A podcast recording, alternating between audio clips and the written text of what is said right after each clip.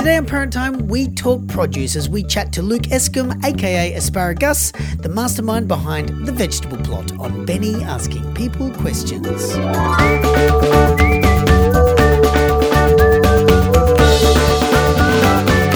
Very few people have navigated a message for children more succinctly and profoundly as my next guest. Together with his band, The Vegetable Plot, he has given children a whole new way of seeing vegetables and their individuality while providing it with a musical score that both defies children's music sensibilities while dictating totally new ones. I am, of course, talking about Luke Escombe, aka Asparagus, of The Vegetable Plot. And uh, hi, Luke, thanks for joining me. Hello, my pleasure.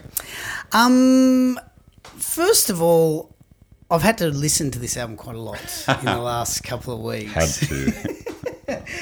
um, I've got to tell. Uh, I've, I've, I don't know how to start this. Um, it's pretty amazing. It is generally a pretty amazing thing for children. Listening back to it for the first time for you, is there anything about it that you go, maybe that's not what I wanted, maybe that's too much? Like, is it the finished product you envisaged when you began? I, I can say I, I, I've made a few albums, like adult music albums, before this one, and there's always that you know listen back and you're like, eh, I don't like that choice I made or whatever. The Vegetable Plot is the first album where I just think that's perfect. It's, yeah, that's exactly. And and if you listen to the original demos, like for me, I can very clearly see the relationship between the original tiny little home demos I made and the finished product. But for anyone else, it would just there would be different worlds. Yeah. And so, you know, the, the original demo you make, it's like 5% of the actual track that you can hear in the demo. And the 95% is what you have in your head of like, oh, yeah, but we're going to expand this and it's going to have this and everything. And we're going to add this and we'll have these layers and all. And between me and, and Michael, the producer, we, we got it. I mean, it was it was better than what I heard in my head. Yeah, uh, I'm I'm genuinely delighted, and I, I don't really um, uh, I don't mean that in a kind of, hey, look what I did way. I just sort of felt the whole vegetable plot project kind of came. Uh, it, it, it, came to me and I was there and I was writing it down and I was I was documenting it and I just knew exactly what I wanted the whole time. I've never had that with anything. I never had to force it. I just felt like somehow, you know, the the light shone on me for that. I was in the right place in my life, Great. everything at the right time. The songs just came in my head exactly as you hear them on the album. I didn't rewrite any parts of any of the songs. A few of the songs I sort of stuck together bits, but basically everything I you know, a lot of the demos I didn't even need to record anything, you know, put anything down on tape because I just the song was so clearly in my head. Um, so yeah, the whole thing is it's my favorite thing I've ever done.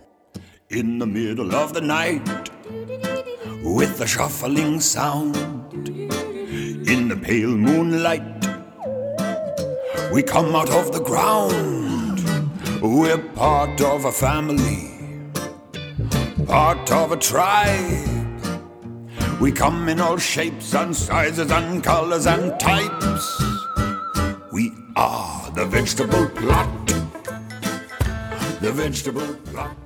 Did it start from this idea of wanting to redefine or re represent vegetables to children, or did it come from your blues and roots background? Like, which was it? Which was the one that you felt you needed to fill the gap in? Um, I'm, I'm glad you know you said that we can go deep into this because you know the the real story. You know when you when you give these sort of thirty second press bites, or you sure. have to you put something in a presser that everyone instantly gets. You end up creating this story of a project that is the story that everyone gets. Mm. So, okay, I'd just become a dad. I was a health advocate. I wanted to make an album that encouraged kids to eat vegetables. That's the story. Yeah. But that, I mean, that's that's such a small part of the truth. Um, there's someone at the door. Uh, you know, it was I, I, I, had no no inkling of wanting to make a, an album for children. I was not, you know, I, have never had a great relationship with vegetables and didn't ever think that I would become any sort of spokesperson for vegetables. So the, the, the various currents that led up to it, these, these are the ones that I can identify. The first one is yes, I'd become a dad. And I was not attracted by the idea of carrying on trying to climb the the ladder of being a blues and roots musician in Australia, which I still felt like I was barely off the, the first rung. So I thought, well, if I'm seriously going to put my energies into this, it means you know being out on the road, what fifty to hundred shows a year, playing in sort of quite rough pubs to often quite rough people till you know mm. one two in the morning not eating well you know it wouldn't have been good for my health it wouldn't have been good for my family. So there was definitely an idea of, of wanting to keep playing music but doing it in a different way. I mean i think probably one of the strongest urges behind the vegetable plot was I've got my health at the moment, and this is a whole thing to go into about my health. But I was I was temporarily at that point I was the healthiest I'd been as an adult. Um, I was diagnosed with Crohn's disease when I was 14, and since my early 20s, it really defined my life for about 10 years. I I was housebound for long periods, terrible relationship with food. Everything food was just sort of pain and suffering for me. If I could eat something and it didn't cause me pain and suffering, I was like, well, that's that's a bonus. But the idea of being excited about food, um, that that wasn't part of my you know vocabulary. And then when my son Harry was about to be born, I, I had a big semi-risky operation that my surgeon was recommending. I had quite a large amount of my intestine removed and everything was just different after that. My relationship with food was transformed, and I just felt this surge of like energy and health. took maybe six or eight weeks to recover from the surgery, where I was wondering, what have I done? I've you know destroyed my life. This is a terrible decision. And then I just started to feel great, and that's when I got really excited about fresh food. When you have uh, Crohn's disease, you know, or colitis, um, dietitians often tell you to sort of avoid fresh food, things that are high in fiber, because they're harder to digest, Sure. and therefore you're going to exacerbate symptoms. You're going to give yourself more trouble. So, um, but I didn't have that problem anymore. And so I just got so excited about going and going to the market and buying fresh vegetables and buying lots of different colors and just just using food as like paint to make these canvases and just pouring all of my creativity into into cooking, particularly with vegetables. So so that was that was definitely part of the um, the groundwork for me.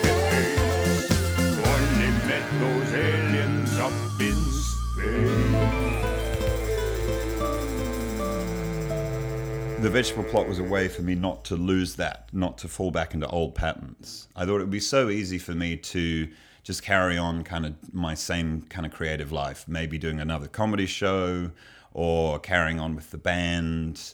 At the time when I wrote the vegetable plot, um, we just had an election, a, a rancorous, toxic election. Uh, it was it was the sort of the Kevin Rudd Mark II who'd completely abandoned all the principles he was elected on the first time, but was just trying to win the election.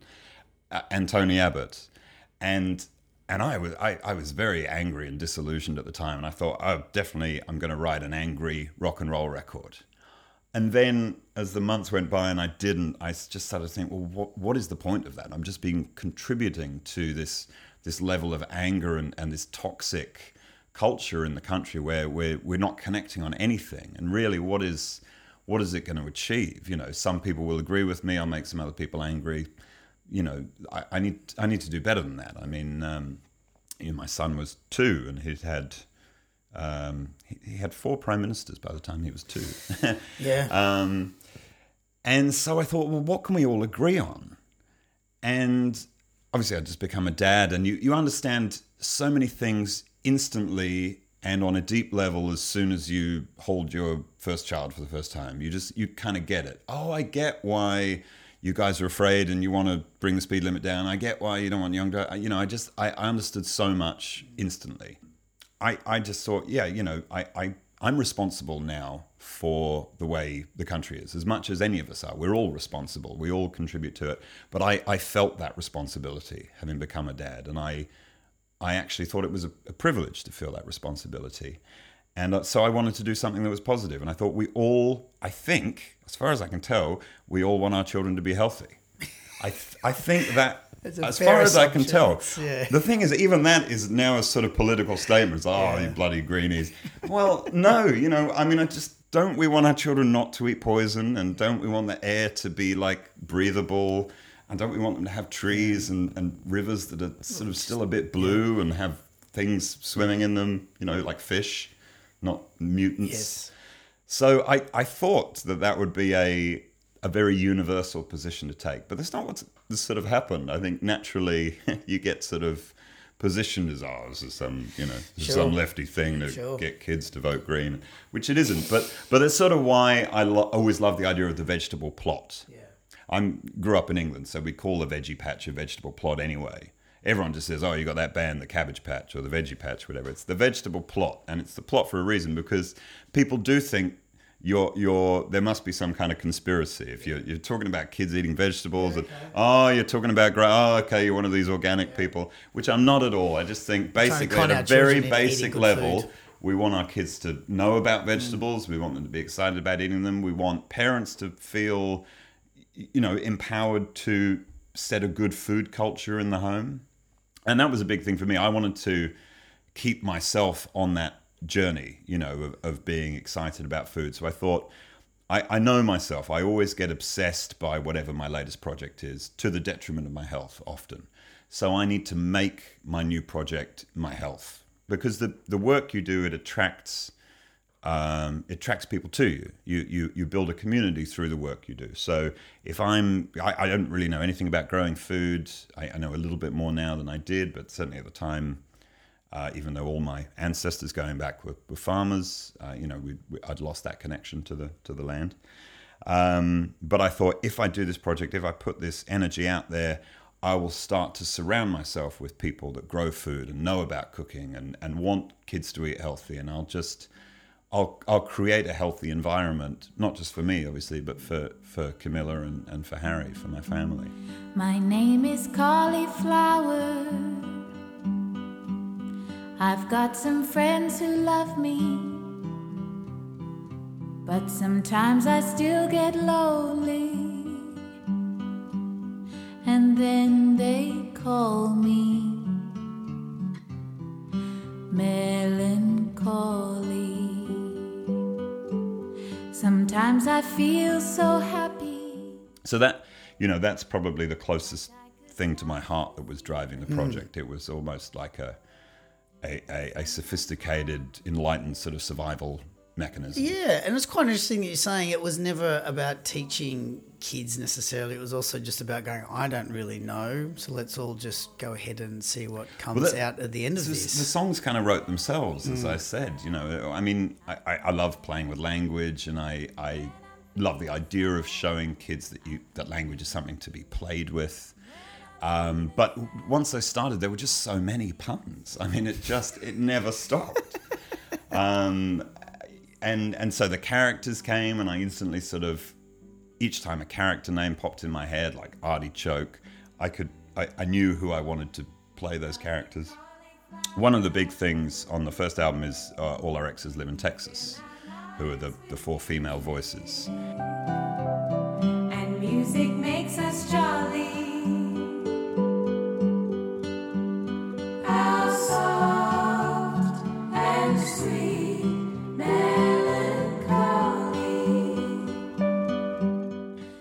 I was lucky enough to be the MC at their first ever gig. So I'd introduced them to the stage, and and, and everyone in the venue, their first gig, it was just like, oh, this is this is amazing. This is this is huge. I think it started as a side project, and they were playing unfamiliar instruments, but it's magic when they sing together. It's magic, but it's it's much more than that because they they're the way they support each other, the way they're, they're so funny, they're intelligent, they you know they're politically active, um, they're just they're just really inspiring people, and I I just thought you know I, I'm going to write with their voices in mind.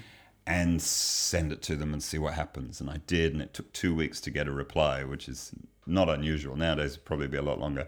Um, and and they said, "We like it. You know, we're, we're into it." How do you working with people like that, like in the studio yourself personally? Um, did you pretty much get out of their way and go, you do this better than I do? Here's what I have. Here's where I need to be. Well, certainly with harmonies. I mean, the way they, they know a lot about harmony anyway. Like they're they're very musically literate, but the way they harmonize with each other is incredible. Um, you know, it's not just that they know kind of okay, this note will harmonize with this note. It's it's uh, I will harmonize with Katie on this, and you know. Yeah. Um, so yeah, you you get out of the way, but at the same time, uh, I mean, the the session where we were, the first session with them where we recorded uh, their backing voices on the vegetable plot main theme, and where we did out of the ground, which is where each of them sing a verse.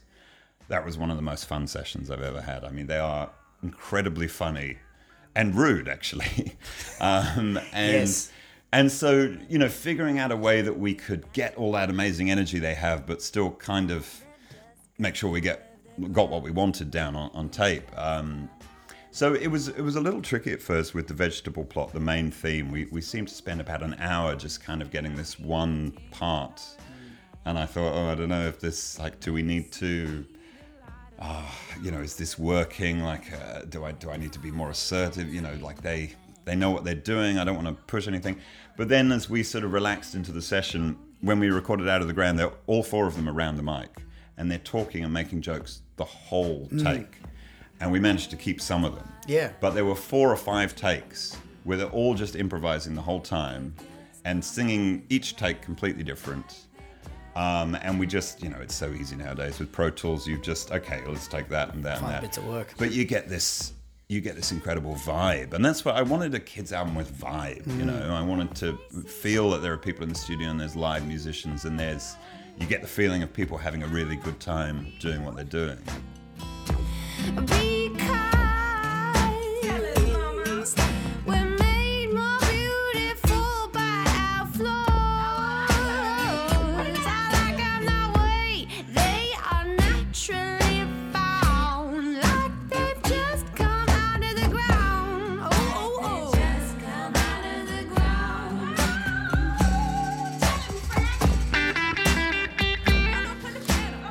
There's only actually one song I think on the whole album that you actually overtly suggest a child eats a vegetable, and I think it's funky vegetables, and you say everyone needs something funky every day. Or, Yeah, yeah. And it's the and uh, correct me if I'm wrong, but it's the only line through the whole thing where you actually say to the listener, "You should eat vegetables."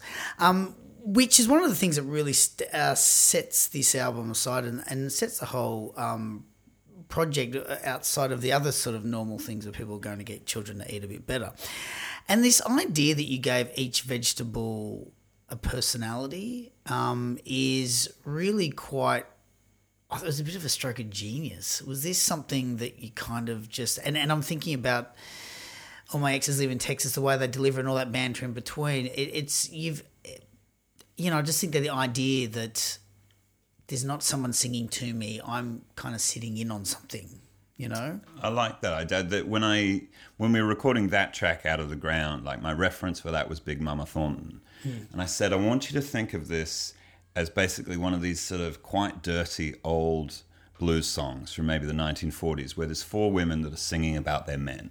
That's the vibe on Yeah. out of the ground. You know, I like them fresh. I, I, I like them. Their faces all covered in dirt. You know, and people saying I like them dirty and all of that. Um, but no, I mean, to be honest, the, the thing that drove that, I think, uh, was that I wanted an album where it wasn't just me singing. I was I was bored of listening to my own albums where it's just me singing the whole time because obviously I have a very very low voice, and so you know that's that's cool if you like that. But you know, over thirteen tracks, I I just I wanted to not have to write for my own voice Mm. and not have to write for me for, for or for Luke Escombe for this mm. persona.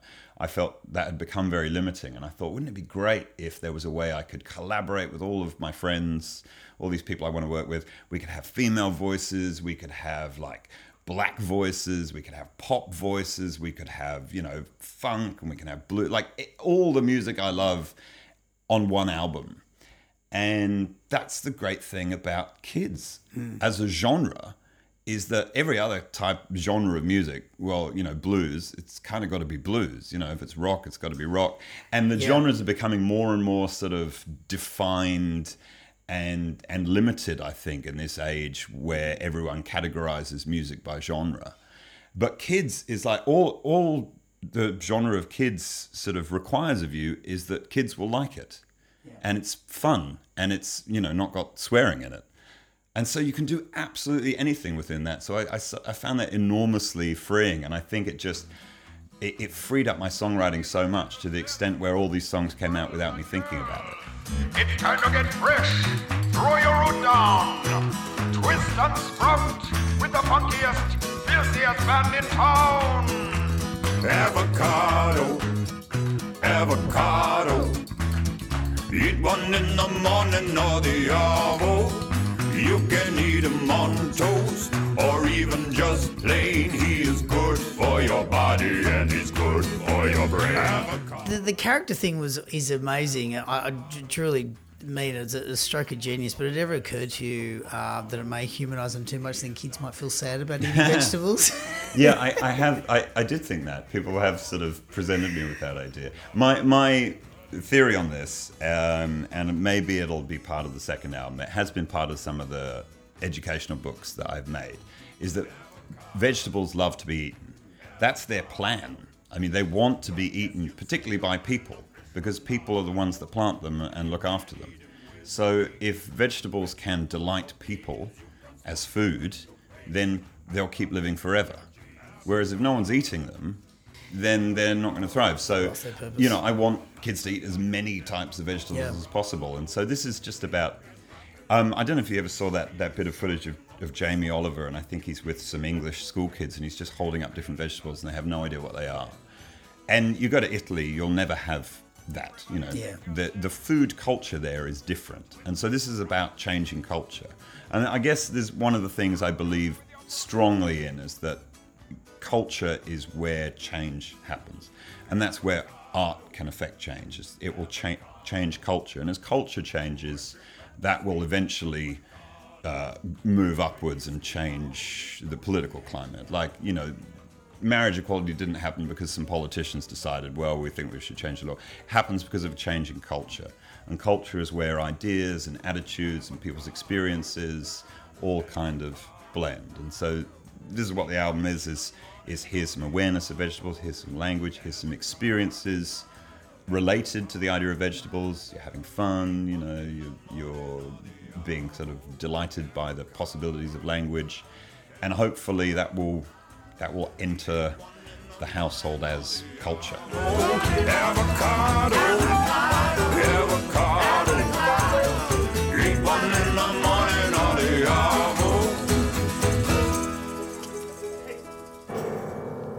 Pretty early on in this album, both musically and lyrically, um, there's a lot of very overtly adult stuff in it. Like there's a lot of um, one-liners and stuff, which a lot of them actually come from the the All My Exes Live in Texas as well, um, and also the music as well. I often get a bit of a sense. Um, that it's almost like the same music you would write anyway. You've just made the lyrics for, for children. Um, is this musically is there's, there's this thing that's kind of just starting to permeate in Australia, which is that kind of sense of a of a family album. It's quite big in the states, not hugely here. We either have sort of teen music or we have children's music, but there's this new thing where this family music's coming through. It can be enjoyed by 20, 30 year olds, can be enjoyed by hmm. four or five year olds. Is that kind of when you started this out where you saw this sitting, or did you primarily go, "This is three to six. This is what my aim is. This is who I'm trying to get," and all those double entendres and things like that? Just couldn't Well, couldn't keep them at bay. I, I didn't. I honestly didn't think about any of those things making the record. I just thought, oh, maybe kids will like this. Uh, uh, what what made it a kids album? What made it different from anything I'd done before was the spirit in which the songs were written, which was this spirit of just complete freedom. Like pick up the guitar, make up some rhymes about an avocado. That's a song. All right, on to the next one. You know, don't overthink it. Don't analyze it. Don't try to be clever with the chords. You know, just whatever is whatever comes out that's that's that song. And I thought what would happen is I'd collect all of these sort of ideas I'd had, and then at a later stage I'd refine them all. And when I finally got to the stage of listening back to the demos, I just thought, oh, it's all there. Like, the songs have written themselves. So there was never, you know, I didn't censor myself. Uh, there, there's there's a, there's a couple of lines on Rocket Lettuce which uh, which we ended up leaving off. So hang on, Uh-huh. you, you left in uh, what is it? Rock rock out with your brock out, Yeah, but you censored other lines. yeah. I've seen Rock Out with Your Brock Out as a headline. now. Yeah, it's great. But can you can you potentially give us one of the um the lines? you, if, if that made it in, what would There are some really classic outtakes of Rocket Lettuce. I tell you. Um, there's one um, uh, towards the end of Rocket Lettuce. I'd see. I'm trying to remember. I think what we left in was was was pretty bad. Um, but it was, you know, she's saying, "I don't mind a bit of meat." Hey, it's getting cold. Past the sheet. I think that's still in there. So I'm trying. But there was something worse. There was something worse. Yeah, like, okay. yeah. Actually, the original line, which which Alana took exception to, and I'm very glad she did, uh, sort of in the second verse or something, is uh, uh, she sizzles like a finger in a socket. And then the original line was, "Now flip me round and let us rock it." And I was like, "What? I'm not singing that." And, uh, and she was, Yeah. she was quite right. No one tells me how to behave.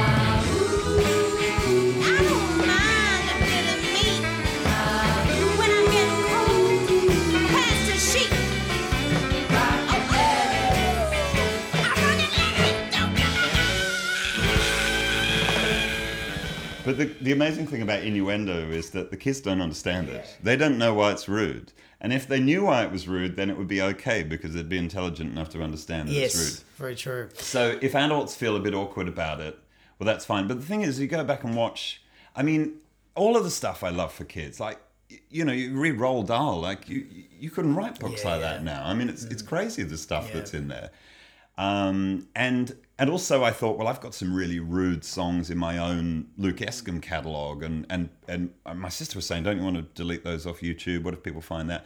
And I thought, but who are my favorite kids entertainers? You know, I'm thinking of people like Billy Connolly and Jim Carrey. Like, look at the people who are in Yeah. films. Robin Williams. Yeah. You know, their stand up, their comedy is filthy. It's completely out there. But what makes them great kids entertainers is that that freedom, that abandon, you know, that that presence, that lack of putting censorship on Did, themselves. did, which as- kids did have. asparagus, asparagus and the whole idea? Did you did you kind of with that in mind? Did you kind of not intentionally separate Luke Escombe from it, but was there a part of you that was potentially going, look, I do have this other side that has this other stuff. I don't want Hmm. to get the the two worlds to not not mixed in terms of I want them to be mutually exclusive, but just to define this is the hat I have on when I'm doing this. This is the hat I have on when I'm doing this. Yeah, I mean, it's. I'm still kind of navigating those waters in Yeah. terms of when I'm Luke Escombe with the vegetable plot. Like when I'm talking to press, I'm Luke Escombe. When I'm in school with the kids, I'm Luke Escombe. You know, Asparagus is really the guy that sings the songs, and I just really wanted to do that particular Yeah. voice from The Little Mermaid. sure. You know, I just love singing. I love Sebastian the Calypso crab, and that is basically Asparagus's Yeah. voice. I mean, it's it's changed a bit because I didn't want it to just be me doing a bad Yeah, Jamaican yeah, accent. Yeah. But you can obviously hear a bit of that. But I figure, you know, that's a perfectly valid way for an asparagus to talk. Yeah, totally. And, I and I can sing, I can hit notes and do things in that voice that I can't do in my Luke Escombe voice. Okay. Um, it's just that sense of confidence that, that asparagus has. But before I was Luke Escombe, I was Filth T and Aquaman. I was sure. always characters in bands, and I found that kind of limiting. And I thought, well, I sort of I want to be a solo artist, and then I had to I had to invent Luke Escombe.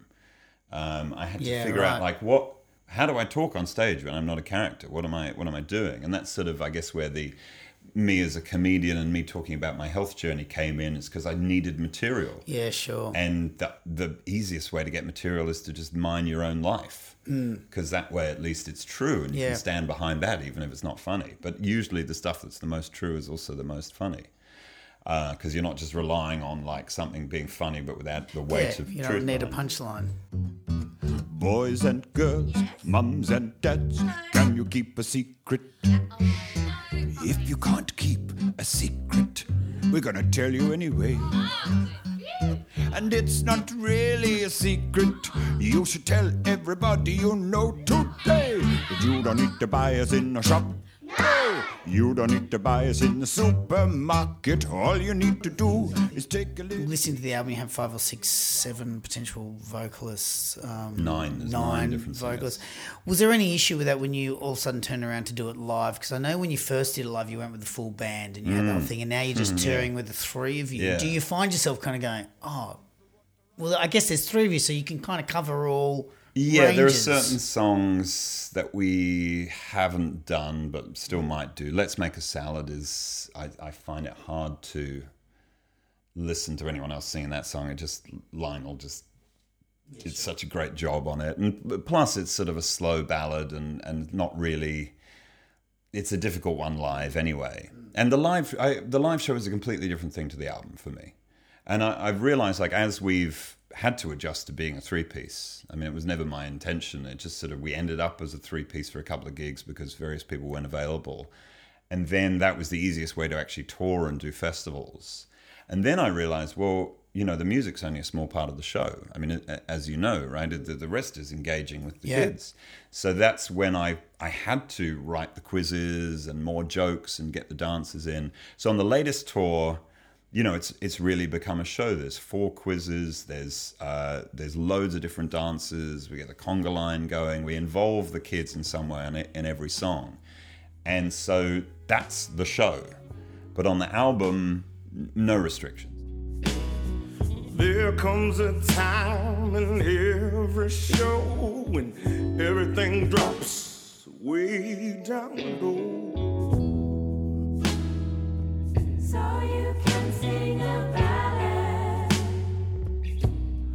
This one's a song about love between all things green. When I sing the next line, you know what I mean. Let's make a salad. Let's make a salad. Oh, now as long as And it took a while. I, I struggled with it because we, we did the first show, which was at the Sydney Fringe, which at that point was the only show.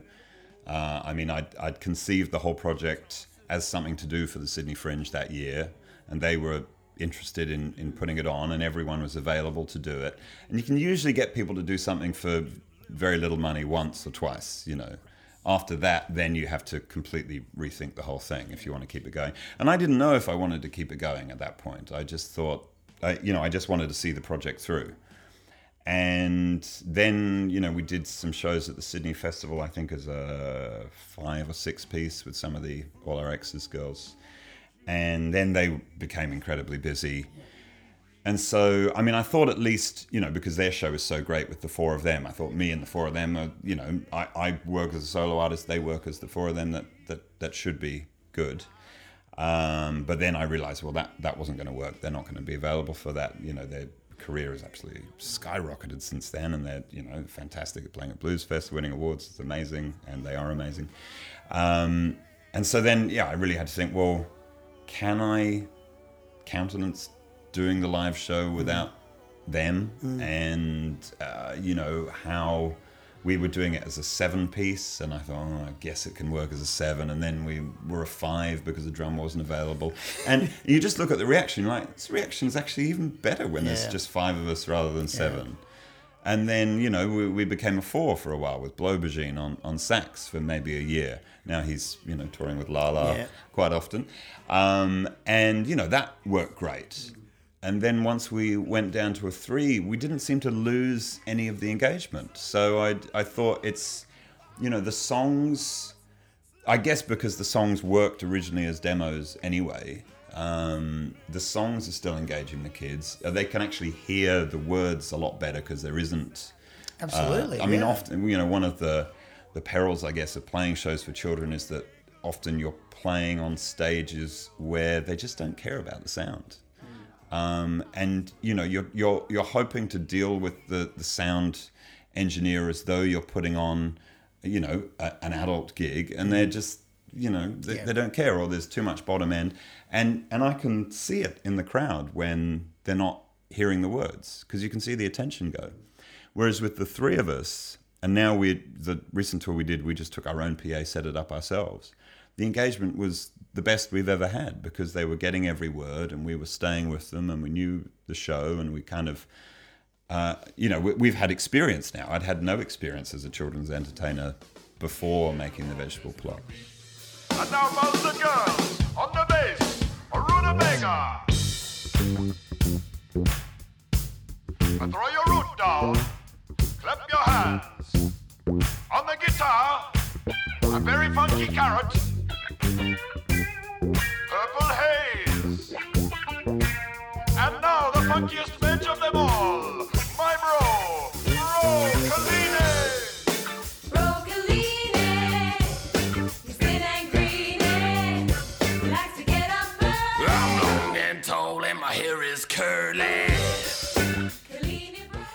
in this particular project compared to your other things because there was a you know when you're doing things for children um, you instantly have a bit of a sense of innocence and and I certainly don't mean that in a naive way but there's a there's a sense of joy that comes about of the doing joy, these yeah, things for children.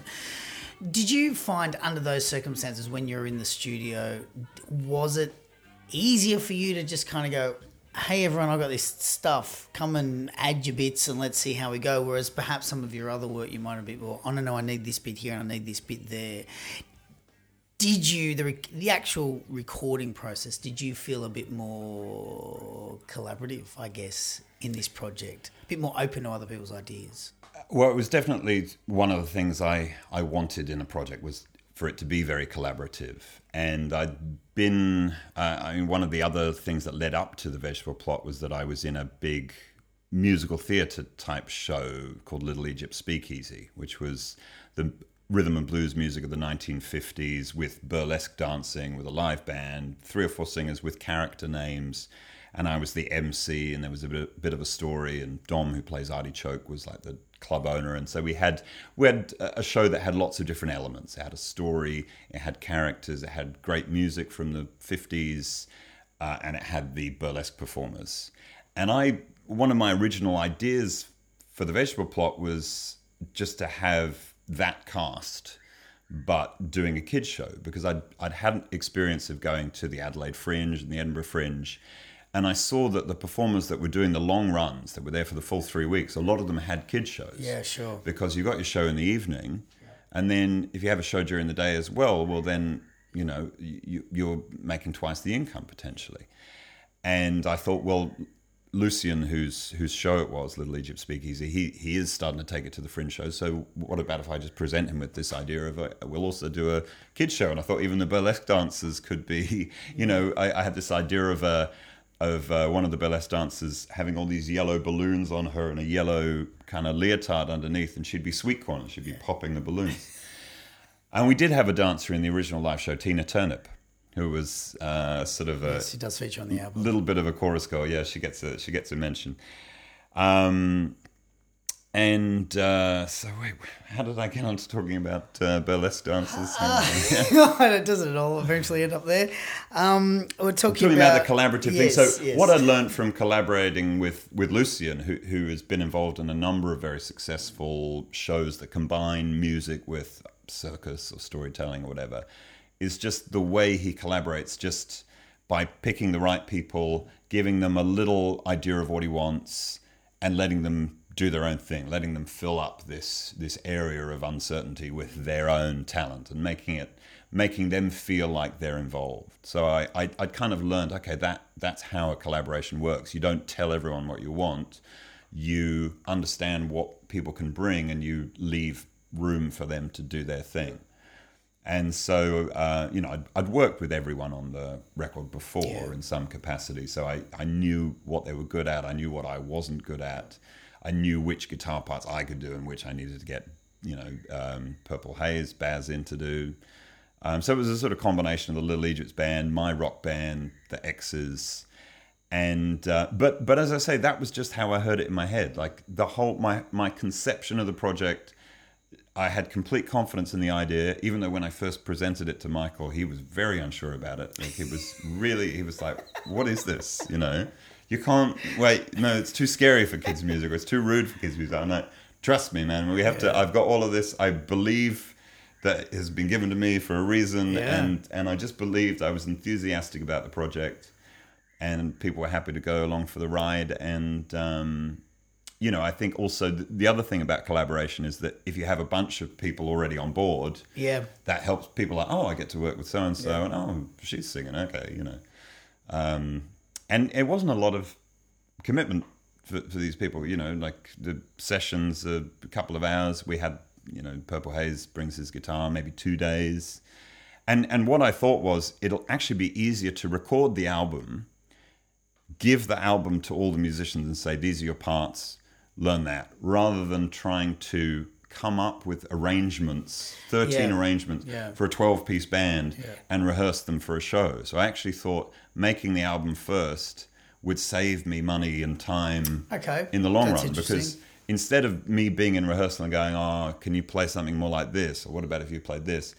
I was able to do that in the studio. We were able to make the arrangements and then say, "Listen to what you're doing there. Do do that."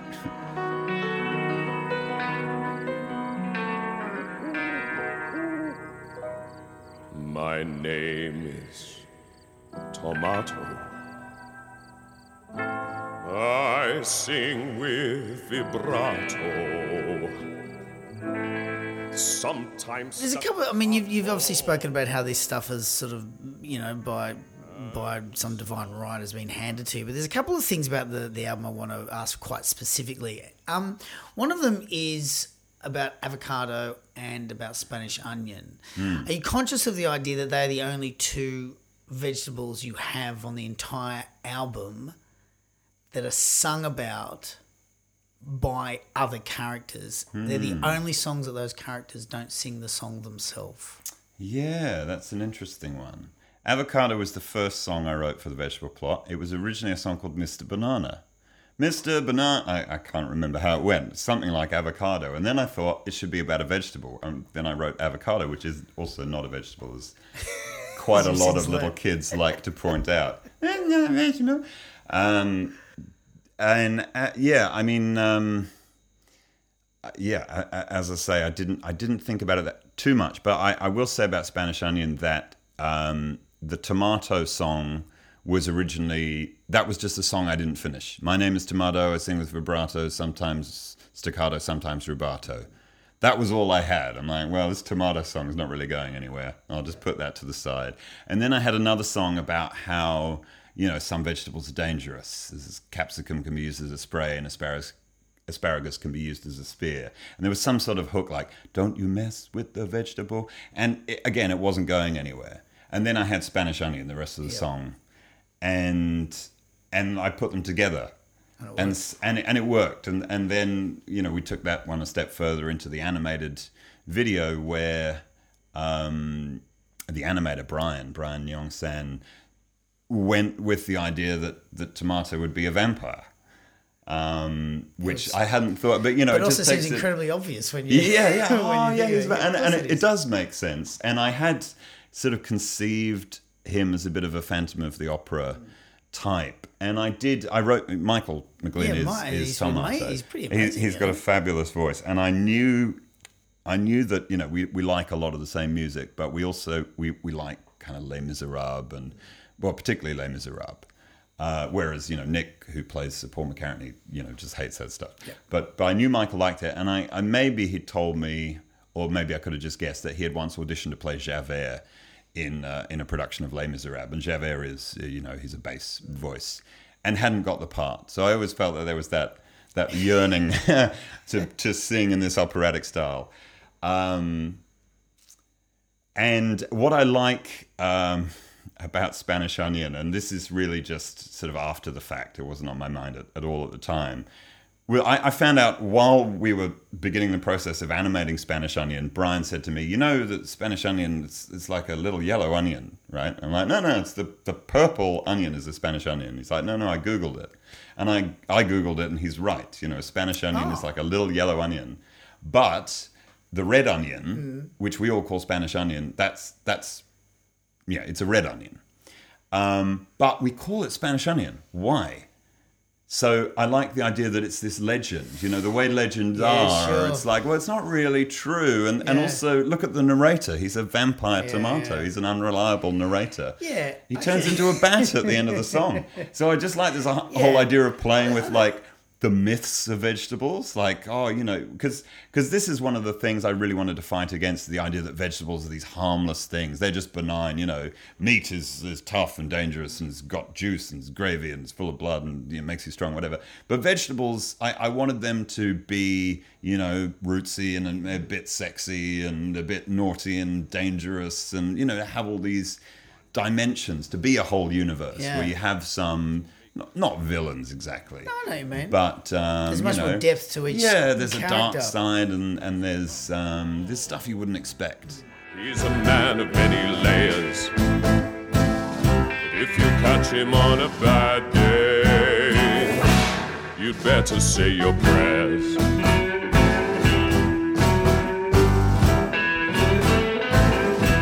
Spanish onion.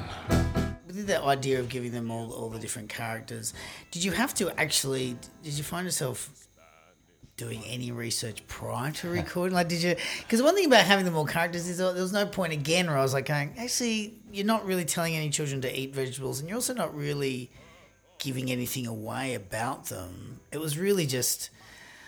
He's a person, happens to be a vegetable, and here's what they like to do, and this is what they get up to. Um, did you have to do any fact checking?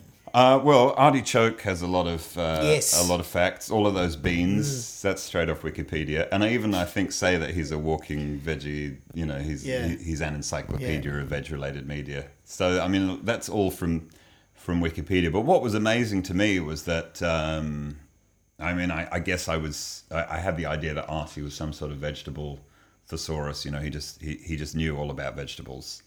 Um, I, I don't know where that idea came from, but I, I went to Wikipedia and just started looking at things. Maybe maybe actually Artie, the artichoke song came out of me doing a bit of research, and not research like oh I want to be correct, just looking for language. Yeah. And the beans, Artie reels off these, you know, garbanzo, guar, okra, tawi, tepary, lentil, horse gram, azuki. I mean, what amazing words. Yeah. And and just looking at the list of, or the, the conglomeration of bean names on Wikipedia, they seemed already to be arranged poetically. It really didn't take much. I mean, I, I remember this is. So there's someone out there who's filled out that page. There's of Yeah, your songs going, did a very good job." finally, finally, someone picked But it up. yeah, yeah, I know. And this this guy's an unsung genius. Um, I do remember this is this is really probably revealing more than I should, but um, I, I I grew up in England and I, I actually did uh, interview at, at, at Trinity College in Cambridge, which is where Isaac Newton and, Yeah. and Tennyson went. You know, I, I wanted to kind of go there, and I didn't get in. But one thing I remember from my my really dismal interview um, was the the old master sitting by the fireside saying, "Lists." Uh, W. H. Auden once said, "Lists are the mark of a true poet. Discuss." And uh, you know, I, I'm, I'm not sure what I said. I said, "Oh, well, it must take a true poet to make something poetical out of a list." He was like, "Hmm." But um, but but that idea did stick with me. That like, yeah, it's true. Whenever I see lists, uh, and it's a list of, of words I've never heard before, and something about the arrangement of it means that each new one builds an excitement, and you're you're getting to some kind of crescendo. I've written it into some speeches where I talk about medication names, and there's a huge round of applause at the end Yeah. because people are are thrilled by. Yeah. Thing uh, unusual names being grouped together, so I, I definitely wanted that to be part of the artichoke song. Well, I think also for children as well. I mean, I think we forget that because they're still learning language, we forget just how important it is to present it in in in not silly in a disrespectful way, but it, it can be silly and one and, and a wonderment and just in, it can be insane, you know. And I think we've got to Yeah. remember to give them the opportunity to actually really hear it in its strongest, in its most flamboyant, in its weakest, in its most defiant. You know, that's what language the is. The sound of words Hmm. and the, you know the, the music of words and um, i was listening to a, an interview recently with david astle who does the friday cryptic crossword in the herald which which me and sir paul mccartney always do on tour and uh, he he said it's important to show children that language can be subversive and I thought that was a great word, you know, that not only do you have to learn this language for school, but you can also learn the language to subvert your education. You can use it to escape from what you're learning as well. Um, so I wanted Artichoke to be like this this really lovable teacher who allows his class to goof off, but they all really love him. That, that was my instruction to, um, I guess it's it's the exes girls who are giving all the answers to him. Is He's a teacher. He tells some really bad dad jokes, but you all love him. You have your runner bean, rice bean, fava bean, mung bean, moth bean, lima bean, green bean, and common bean. There's even something called a delicious bean, though it hasn't gained much notoriety. Your garbanzo, guar, okra, tepary, lentil, horse gram, drumstick, and azuki, black-eyed pea, velvet bean, soybean, and wing bean. And if I've left anyone out, I'm sorry, but you just have no idea what kind of a week it's been.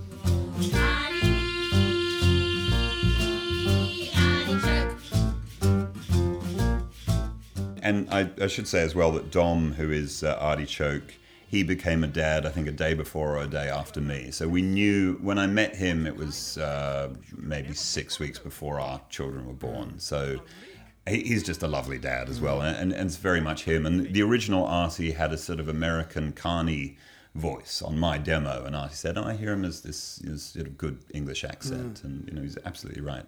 Nailed it. The idea of squeezing two songs together, I got the same sense from Grow Up and Squeeze. 'Em. Yes. You can see splashing water fountains and go dashing over mountains. Life is full of fun. when definitely. Yeah. I think I, there's a slash in the in the title. Yes, you give them two And I. I sort of realised they're pretty much the same song. And there was a there was a third song that was pretty much that song, which was one of the few that was cut from the album, where the band is introducing themselves as the Root Vegetables. Um, and it just, yeah, it kind of made sense to me to have this um, kind of show-stopping tune where all the fireworks would go off. Yeah, and it's beautiful. It's a beautiful um, song. And, Thank and you. I had to actually re-listen to it because I found myself just lost in the end of it. Then kind of went, "Hang on, that's just how did we go from squeezing vegetables to now this is all Yeah. about growing up strong?" And I had to re-listen to it. But it, again, you know, it obviously stands out as two separate songs, more or less pasted together, but for very obvious reason.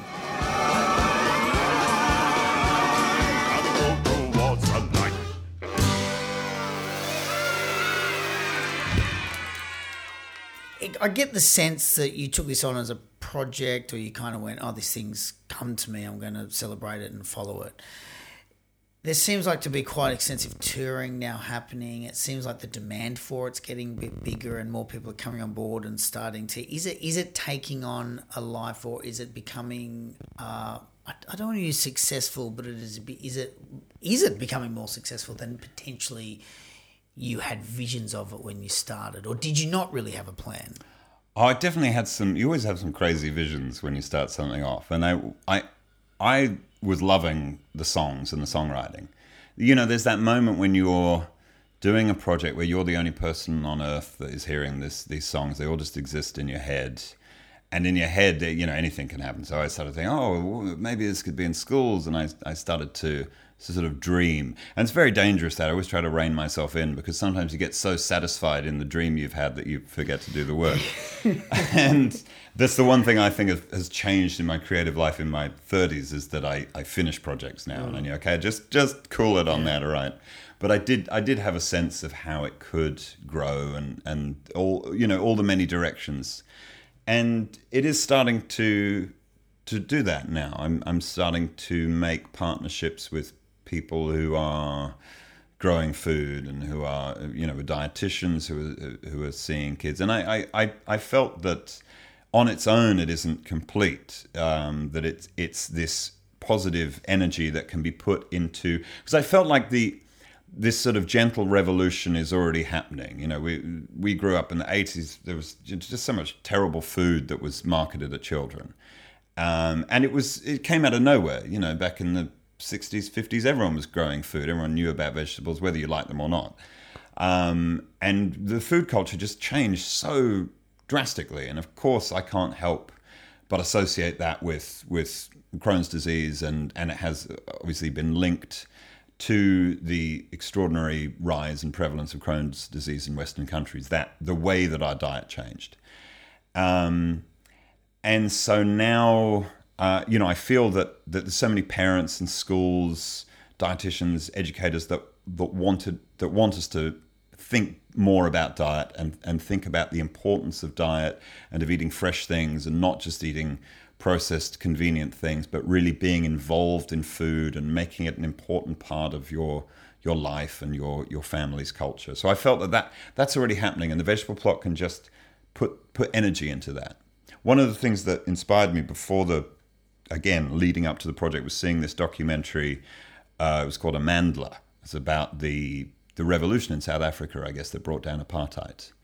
Um, and the, revo- the the documentary was focused particularly on the songwriters who worked within the vanguard of the revolution. They were on the front line, and the the the crowd would uh, they would go in the street, they would protest. Some of them would be beaten, some of them would be killed, and it was the job of the songwriters to make sure that everyone didn't get depressed about that. That the, you turn these people into heroes overnight through the songs. You inspired people through the music, and and they interviewed some of the the old Afrikaner police who were part of part of the machinery, this this brutal machinery of apartheid, and they remember the songs, these songs of absolute joy, and how terrified they felt when they heard those songs because they knew that they were wrong. I think if people are singing songs of joy and you're turning the hoses on them and, and beating them, you know you're wrong, and in the end, like you, you'll you'll collapse under under that knowledge. And so I just thought, I, I what I got from that is that revolutions need a soundtrack and that music is an incredibly strong positive energy and the revolution is already happening and i just want to be part of that soundtrack. Well, it's a pretty good soundtrack, to be totally fair. Luke, um, it's impossible to thank you enough for both today and, and the album. I, it is a genuine. I've listened to a lot of kids' music. It's going to just between you and I. I've listened to a lot of it, and this is a genuine triumph. And um, on behalf of um, all the kids, we thank you for what you've given us. thank you so much And if you'd like to know more about The Vegetable Plot, then visit their website at www.thevegetableplot.com.au. And of course, for more parent time goodness, visit www.bennytime.com. Thanks for listening to me, Benny, ask people questions.